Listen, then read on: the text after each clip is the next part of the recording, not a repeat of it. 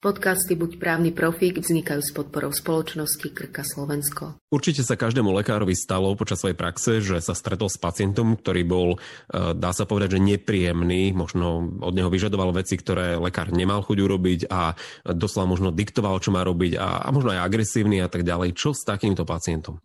Ak je lekár konfrontovaný s takým pacientom, tak on v určitom momente dospeje do bodu, kedy si povie, že dosť, nevládzem, už nechcem ho nikdy v živote vidieť, nechcem, aby tu chodil. A teraz presne čo s tým? Má právo rozviazať s ním zmluvu o poskytovaní zdravotnej starostlivosti? V zásade pacient je chránená bytosť, keď to tak povieme, hej, že má množstvo práv, hej, zákon o zdravotnej starostlivosti hovorí, aké má práva, dohovor o biomedicíne, charta práv pacienta.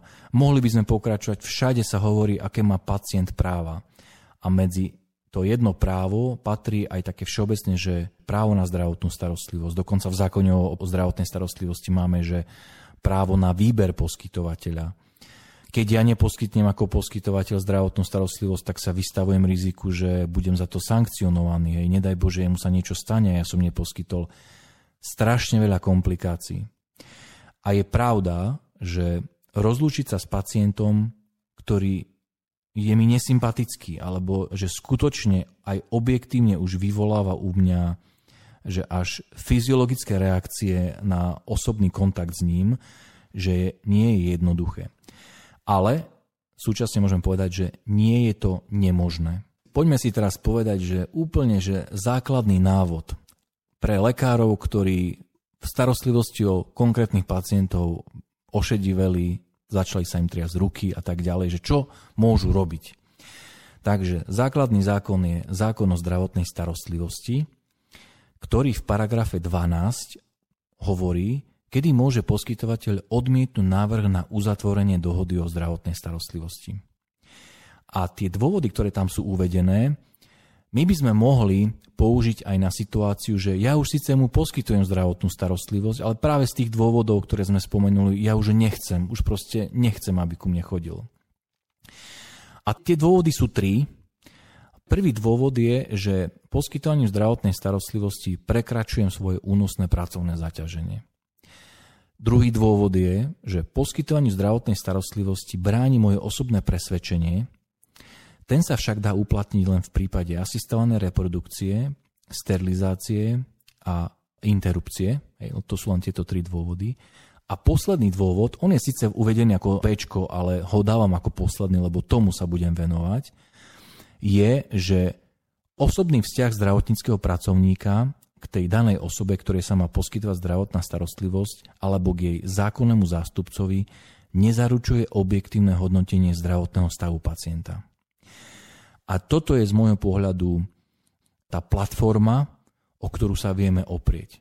O to sa môže oprieť, no a ako by mal prakticky postupovať ten lekár? Teraz sme si práve povedali, že takým tým legitímnym dôvodom na ukončenie zdravotnej starostlivosti je existencia nejakej animozity, keď to takto poviem.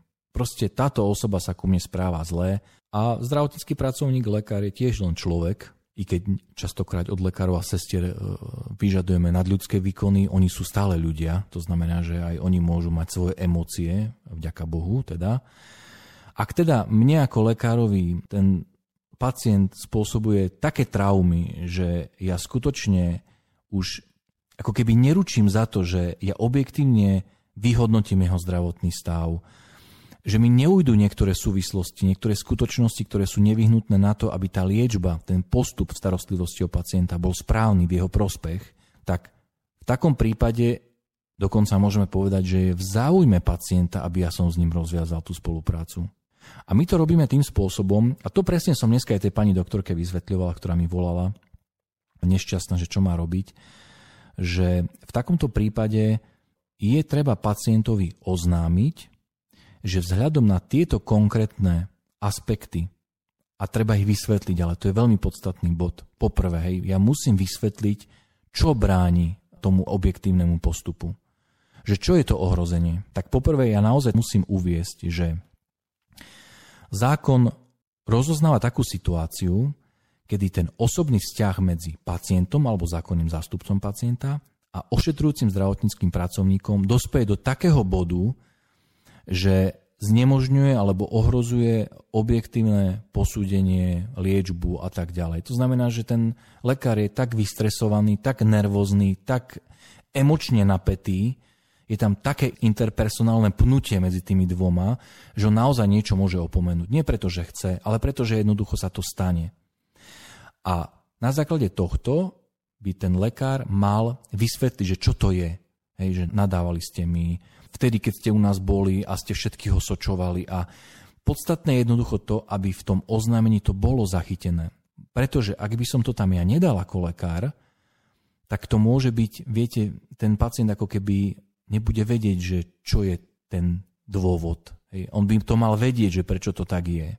A takisto je to dôležité z toho hľadiska, že ak to ten pacient posunie na samozprávny kraj, ktorý to môže vyhodnocovať, no tak samozprávny kraj sa ma na to bude pýtať že počkajte, ale ten dôvod tam nie je, keby som ho tam neuviedol. Preto ja musím uviezť vlastne, že v čom ja vidím ako keby ten zdroj um, tej mojej akože nervozity alebo toho, že ja nie som schopný, neviem zaručiť úplne to, že budem postupovať tak, aby som toho pacienta neohrozil.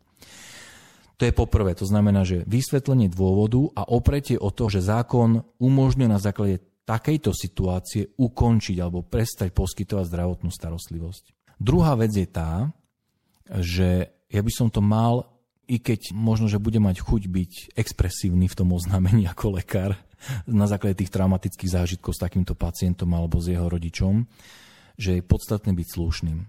Je veľmi dôležité, aby to bolo koncipované tak propaciensky, hej, že my to robíme preto, lebo nám záleží na vašej bezpečnosti. My to robíme preto, aby sme zamedzili také situácii, že niečo zle posúdime, lebo jednoducho medzi nami je nejaké pnutie. Čo s argumentom, keď pacient povie, že je to jediný lekár obvode napríklad niekde na dedine a že nemá možnosť nájsť iného, k tomu má v podstate prideliť alebo vybrať toho lekára, že, ktorý ho musí prijať? Toto nie je v zákone o zdravotnej starostlivosti riešené a nedá sa vylúčiť, že sa to stane. Ako paradoxne sa môže stať to, že ja mu oznámim, že už s ním nechcem nič mať, on na mňa podá stiažnosť na úrad samozprávneho kraja, samozprávny kraj to vyrieši a dajme tomu môže povedať, že on tam nevidí také dôvody a môže povedať, že ďalej mu poskytú zdravotnú starostlivosť. To môže byť naozaj začarovaný kruh. Fakt je však ten, že ja ako poskytovateľ, ktorý sa dostane do takéto prekérnej situácie v kontakte s pacientom, a teda vo vzťahu s pacientom, že môžem tento režim využiť a môžem práve na základe toho, že pacient sa správa tak, ako sa správa a vo mne to zbudzuje to, že hrozí riziko neobjektívneho postupu, non-lege artis a tak ďalej, že na základe tohto mám možnosť e, zdravotnú starostlivosť mu prestať poskytovať. Ja si myslím, že naozaj je potrebné komunikovať aj na pacientskú verejnosť tú nevyhnutnosť, aby ten vzťah medzi lekárom a medzi pacientom bol slušný nielen zo strany lekára, ale že tá slušnosť a aj tá úcta sa vyžaduje aj od pacienta. A že napriek tomu, že on môže byť ako keby v nejakom diskomforte, tá choroba ho obmedzuje, on sa aj bojí, má nejakú bolesť alebo naozaj sa bojí o toho blízkeho, že napriek tomu je tam nevyhnutné zachovať naozaj e, v tom vzťahu slušnosť a aj úctu a jednoducho pokiaľ to nie je, hej, že zo strany pacienta je možno až také, by som povedal, že zneužívanie toho práva, že som pacient a teda môžem všetko, že tie následky môžu byť také, že jednoducho pacient zrazu zistí, že nemá ho kto ošetrovať, pretože všetci sa boja, alebo teda nemajú chuť. I keď samozrejme to je taký eufemizmus teraz, že nemajú chuť. Hej. Pri tých povinnostiach poskytovateľa to, či ja mám alebo nemám chuť, nezohráva rolu, čo sa týka zdravotnej starostlivosti, ale tých bežných ľudských vzťahoch, v ktorých žijeme, jednoducho zohráva to nejakú úlohu a aj pacienti si to musia uvedomiť. Ak ako lekár sa rozhodnem, že už nie som schopný ďalej ako keby mať e, ten svoj vzťah e, s pacientom, to znamená, že už naozaj nevládzem mu poskytovať zdravotnú starostlivosť, tak tak ako sme si povedali, ak tie dôvody sú tak intenzívne, že môžu skresľovať môj úsudok, tak e, môžem ukončiť tú spoluprácu, ale treba si dať pozor na jeden moment. Tento dôvod ma neoslobodzuje spod povinnosti poskytnúť neodkladnú zdravotnú starostlivosť.